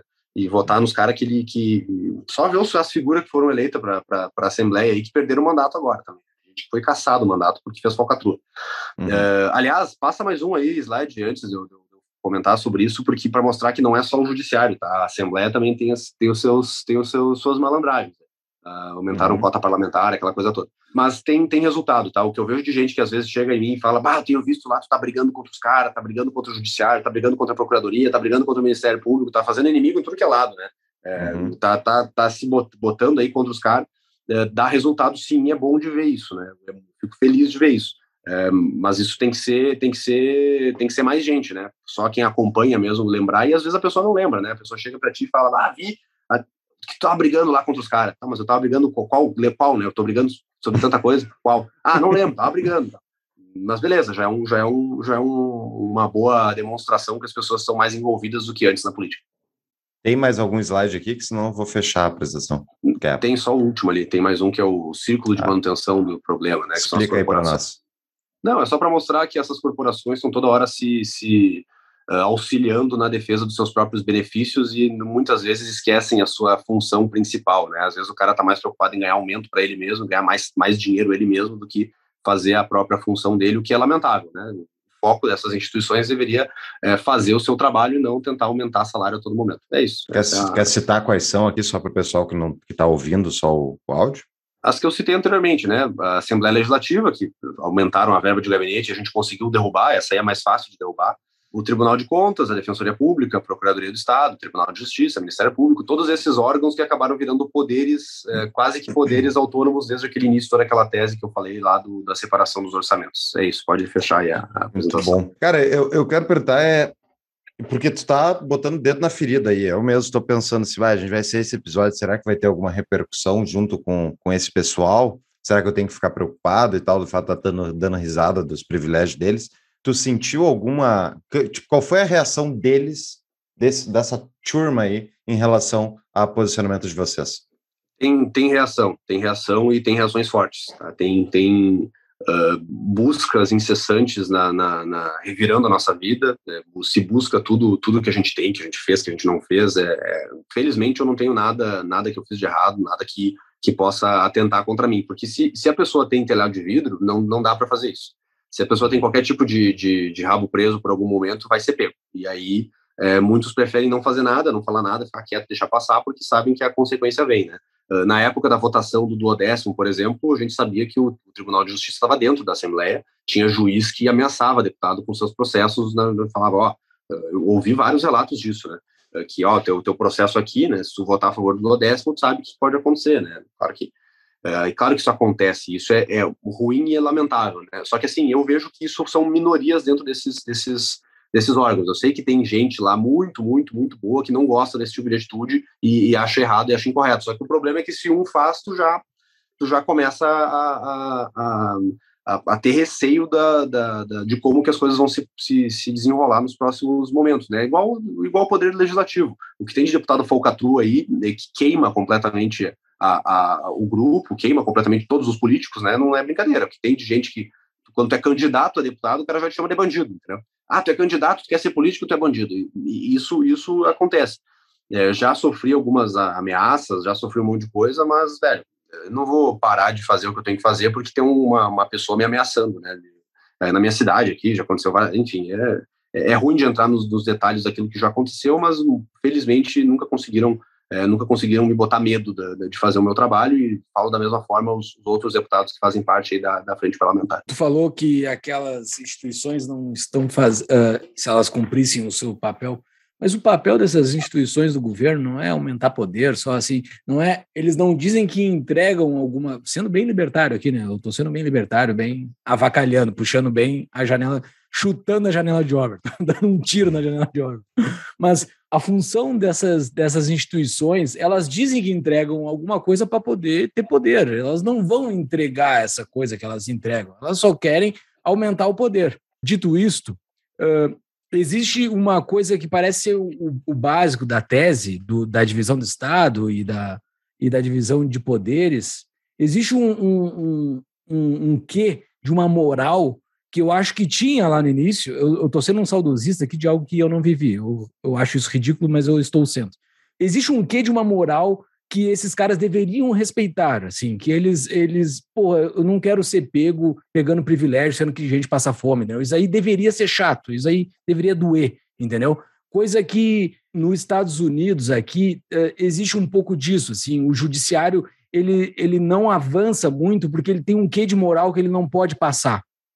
Fica meio chato e perde a credibilidade daquela instituição e eles se cobram para que a instituição não perca a credibilidade da moral, né? Coisa que no Brasil parece que talvez teve no passado, em algum momento, isso, os juízes sustentavam alguma moral, talvez, não sei, mas hoje eles estão nem aí, eles estão cagando total, assim, eles se tem gente passando fome, eles pedem aumento na cara dura, não, eu quero um auxílio paletó, o deputado pede também, sabe? Tem esse quê de moral que eu acho que era significativo para a tese da divisão de poder, que hoje não tem mais, então não tem como funcionar, porque não tem essa moral mais dentro da tese, né? Dentro da realidade, né? Não tem como corrigir isso. Cara, eu acho que se distorceu muito também, né? E também pelo fato da gente ter ter uma consequência, tá? Da gente ter um setor privado fraco. O nosso setor privado ele não é pujante. Então, a pessoa que ela é um estudioso que fez uma faculdade, que não sei o quê, que quer ganhar bem, que quer ver uma vida boa, o cara acaba indo pro judiciário, pro Ministério Público, pra Procuradoria, porque ele quer ganhar dinheiro. Uhum. Não porque ele quer... Não que ele tem, digamos, como eu falei antes, né, uma vocação para aquilo, ele quer fazer aquela função. E se o cara entra com o objetivo de ganhar dinheiro, é óbvio que toda a atuação dele vai ser para aumentar os seus vencimentos. É uma consequência também da falta no setor privado pujante, porque se essa pessoa quer ganhar dinheiro, se o setor privado fosse forte, ele ia para o setor privado. Ele ia trabalhar num outro lugar, entendeu?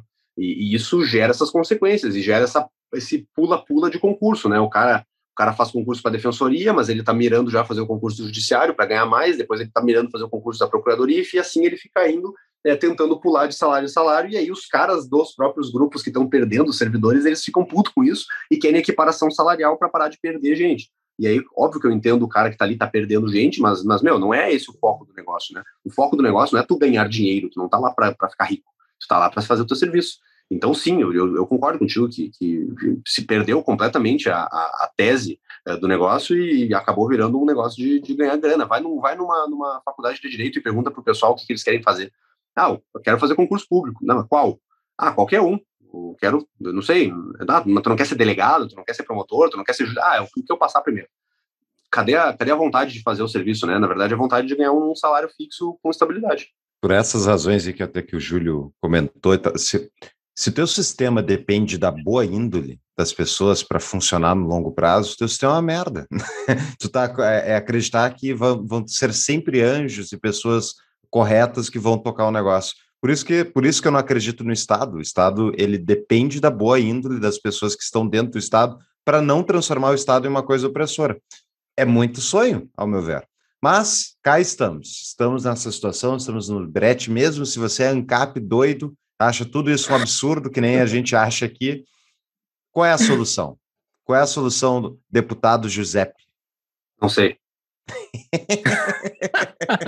Não sei, sendo curto e grosso contigo, não sei, cara, não sei. Poderia ficar teorizando com vocês aqui, mas não sei. Chuta, tua melhor alternativa. É um nó difícil de desatar, é um nó muito difícil de desatar. Eu diria que a solução que eu vejo é uma solução de médio e longo prazo, e eu estou tentando fazer parte dela, que é colocar pessoas que têm esse pensamento lá dentro. Só que eu tenho que ver até onde isso vai durar. Se a gente não se ligar, o sistema vai dar um jeito de nos expulsar e de nos cuspir fora. O sistema antiliberal e anti-pessoas que acham que o Estado tem um limite vai acabar nos cuspindo fora. Então, para mim, a solução é pessoas com pensamento liberal entrarem na política, nem que seja para dar uma contribuição durante um mandato, dois mandatos por lá fora, não ficar lá a vida inteira. Né? Uhum. E é isso que a gente tenta incentivar, pelo menos o Novo tenta incentivar isso, e seja o partido que for, tá? Não estou nem fazendo propaganda para o Partido Novo. A pessoa que é liberal, que quer entrar na política para dar a sua contribuição, que entre e que faça, seja como vereador, seja como deputado, seja o que for. Se a gente criar esse sentimento de responsabilidade de fazer isso, talvez melhore daqui a algumas décadas.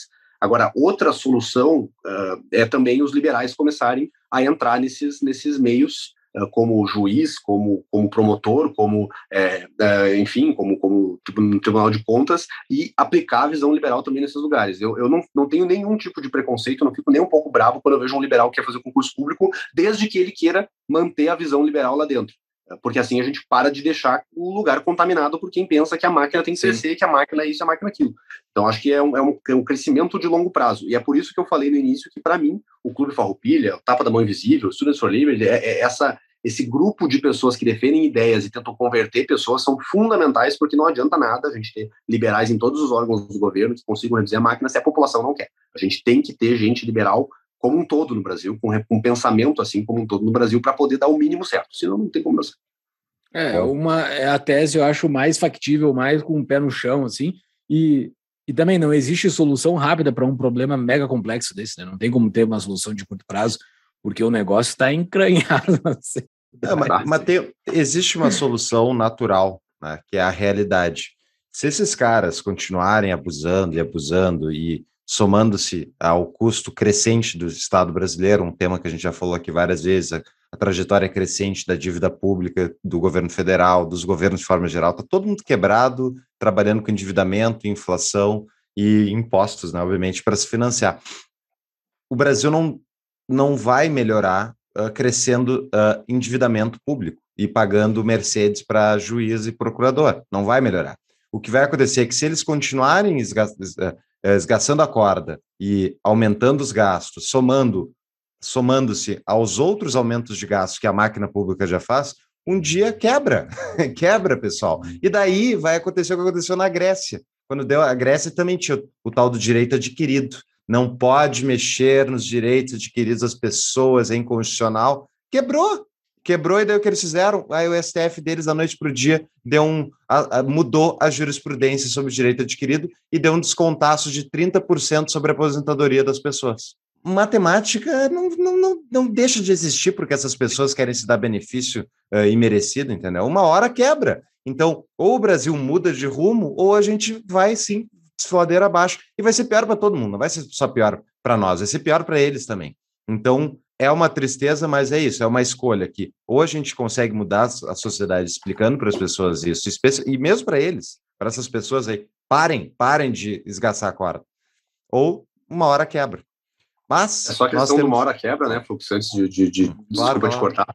O problema de uma hora quebra é que essa uma hora pode ser daqui a 20, 30 anos, 40 anos. O cara exato. Que está querendo desgastar a corda agora, ele vai tentar sugar o máximo que der. Azar. Mas ele tem filhos, né? Ele tem filhos, ele tem família aqui, ele não... Essas pessoas, elas, por mais que elas estejam ganhando esses benefícios, eu não necessariamente acredito que elas... Tipo, talvez elas nunca tenham parado para pensar muito no que é a consequência do que elas estão fazendo. Eu não quero aqui discorrer se elas são boas ou más, Eu acho que elas podem não estar entendendo o drama. E a verdade é que se o Brasil continuar esse mesmo buraco nos próximos 30 anos, os filhos delas vão querer ir embora quando tiverem adultos. A família dela vai empobrecer. Então, tipo, a sociedade fica ruim para todo mundo. Não é só ruim para nós liberais, é ruim para todo mundo. Então, a realidade vai entrar numa hora ou outra dentro da porta.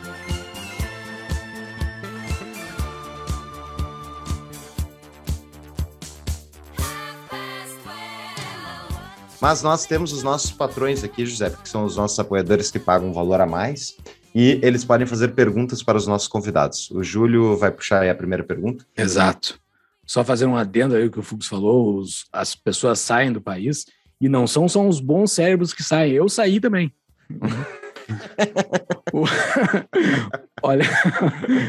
Olha só, tem uma pergunta do patrão aqui, quem paga um apoio lá pro Tapa, do nosso Apoia-se, entre no nosso Apoia-se, apoia.se/Tapa da Mão Invisível, faça um apoio para ser um patrão e pagando um pouquinho a mais ali por mês, pode fazer perguntas para os nossos convidados, o Gabriel TG. Boa parte das perguntas dos patrões a gente já abordou aqui no decorrer, mas o Gabriel TG fez uma que a gente ainda não fez. Momento, patrão, pergunta!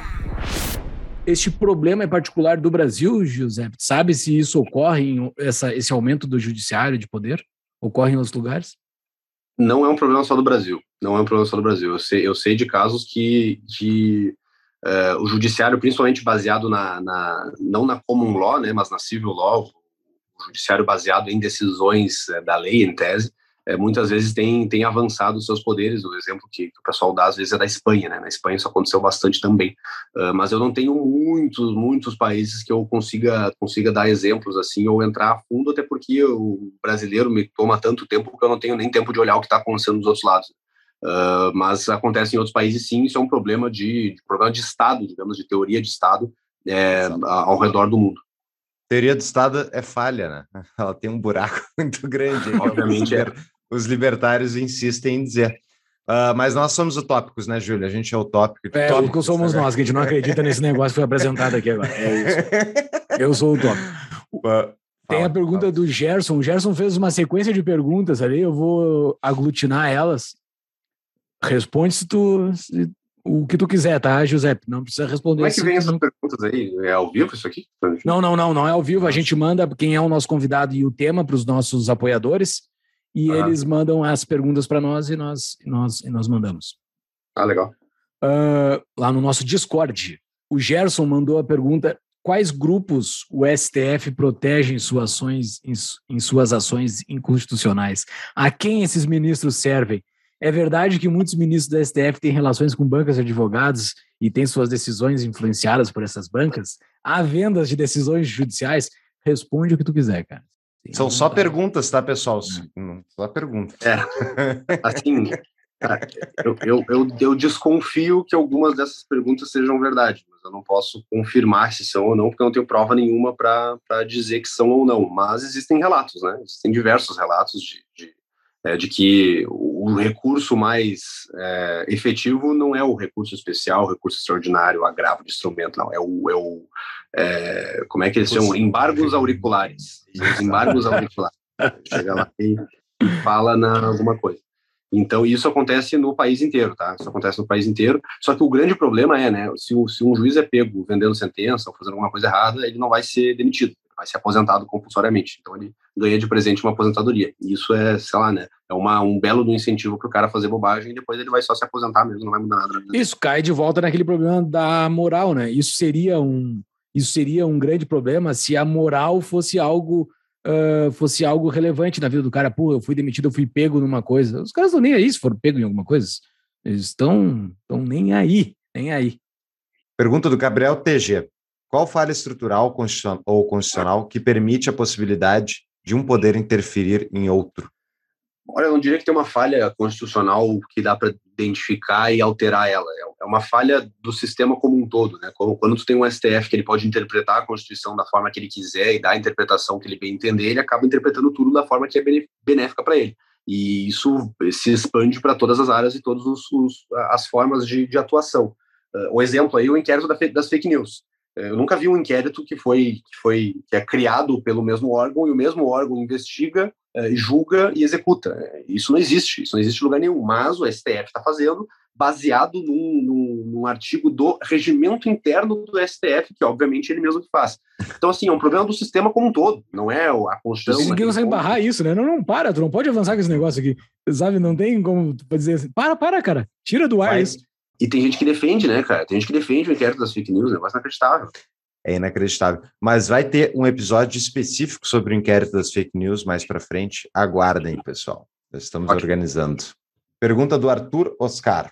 Giuseppe, qual é a sua opinião em relação ao movimento estudantil hoje? Vide baixaria na PUC. Quem não sabe, a PUC, durante o Fórum da Liberdade, recebeu a visita de pessoal da acho que era União da Juventude Comunista, alguma união partidária, uma juventude partidária de comunistas, foram lá interromper a palestra Eles achavam que estavam interrompendo a palestra do Moro, mas o Moro nem tinha começado ainda, eles não conseguiram nem ver o horário certo do negócio, mas eles estavam lá e incomodaram, depois foram convencidos a se retirar pacificamente. Então eles são comunistas mesmo, vocês não entendem lógica básica, eles são comunistas de verdade, mas eles estavam defendendo a coisa séria. Voltando à pergunta, então, qual é a sua opinião, Giuseppe, em relação ao movimento estudantil e se esse é um espaço que os liberais têm de ocupar ou não? E eu vou acrescentar como é que a gente ocupa esses espaços. Tá bom, essa pergunta é um pouco mais onde eu me envolvi, onde eu botei mais o pé e botei o pé no barro.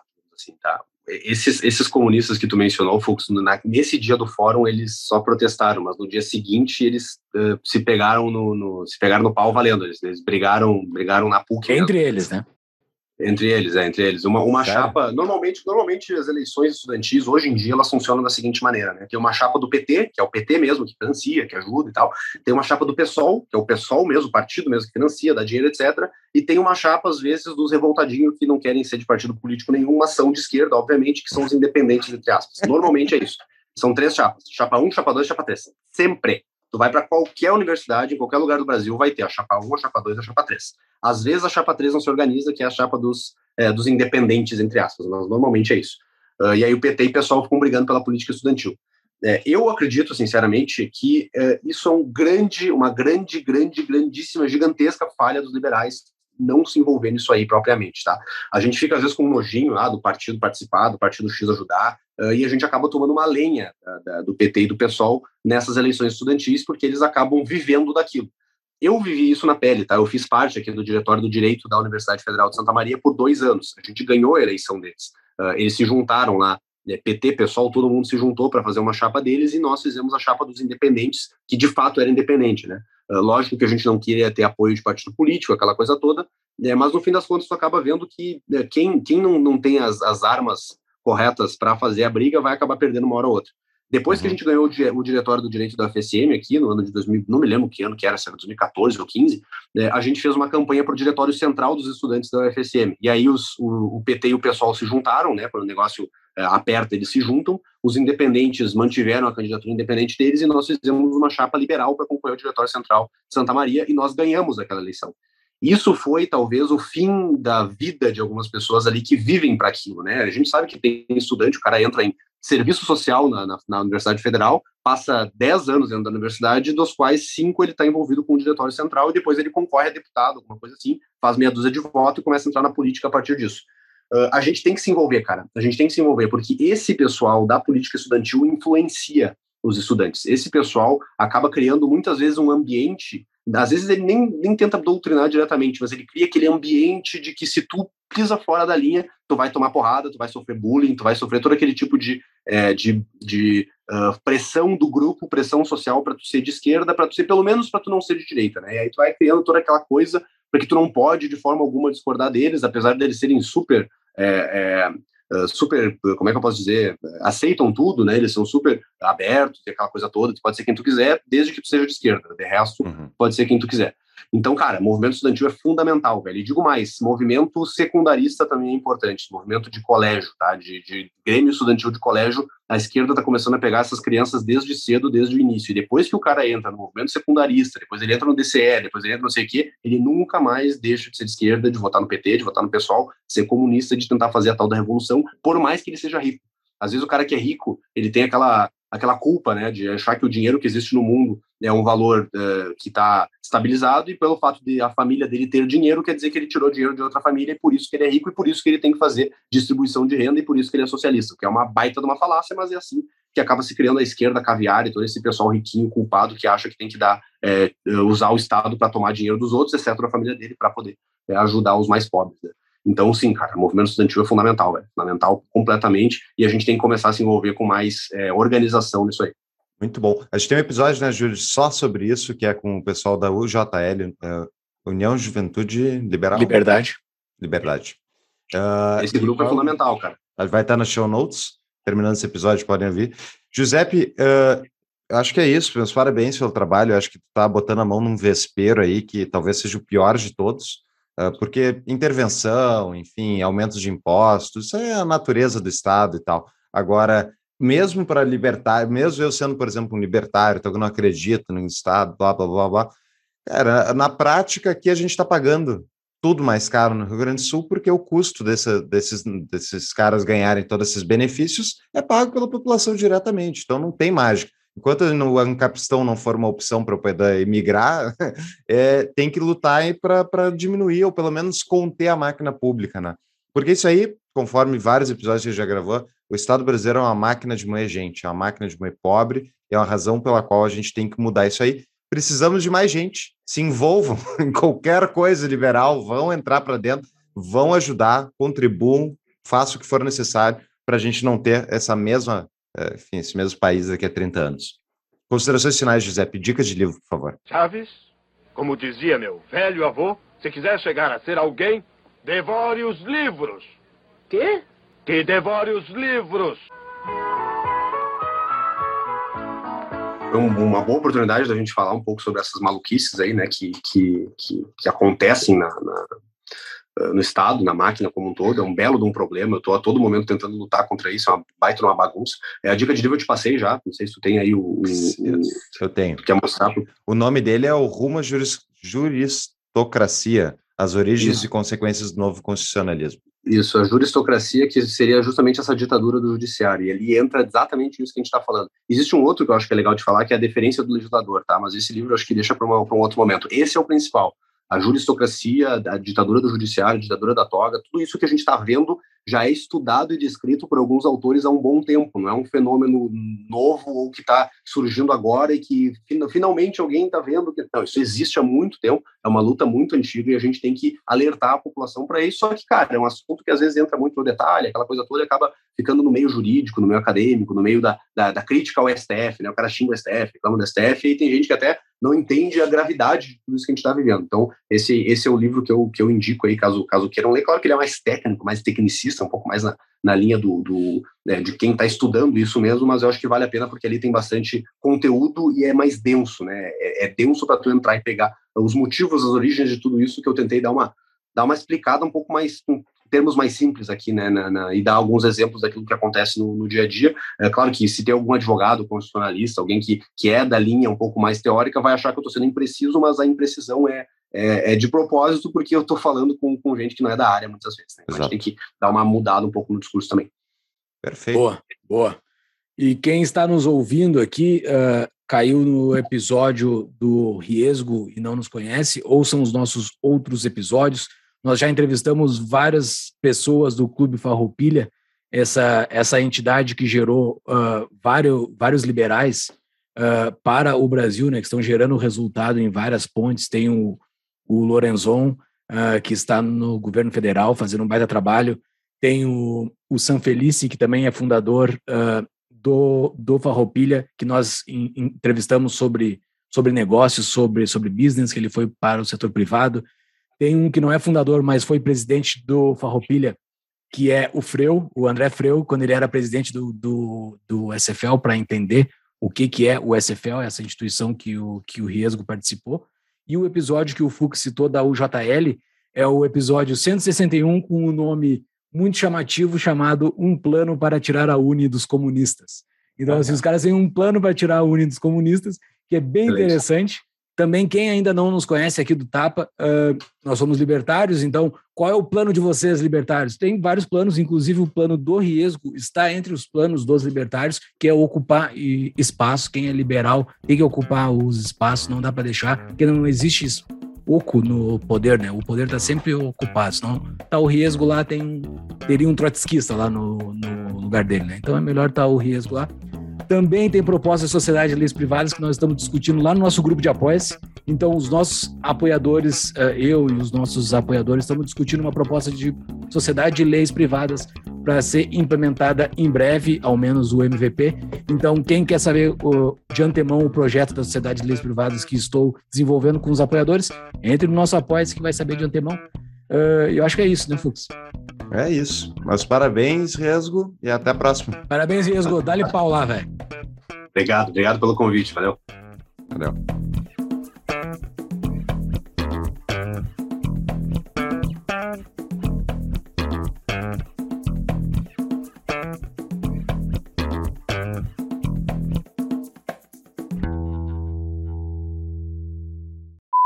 Mas no Senado, me disseram, o Senado pode anular decisões do STF. E isso foi quem me falou, foi o Guilherme, meu namorado, que conhece a área administrativa. É isso, deixa eu confirmar isso para não falar bobagem. Amor, o STF pode ser anulado decisão pelo Senado, né? Isso vai para os extras, certo? O Thiago vai botar nos extras isso. As decisões do STF podem ser anuladas. Podem ser suspensas ou atribuídas efeito vinculante pelo Senado. Tá, isso eu não sei. Podem ser suspensas, tá. Então,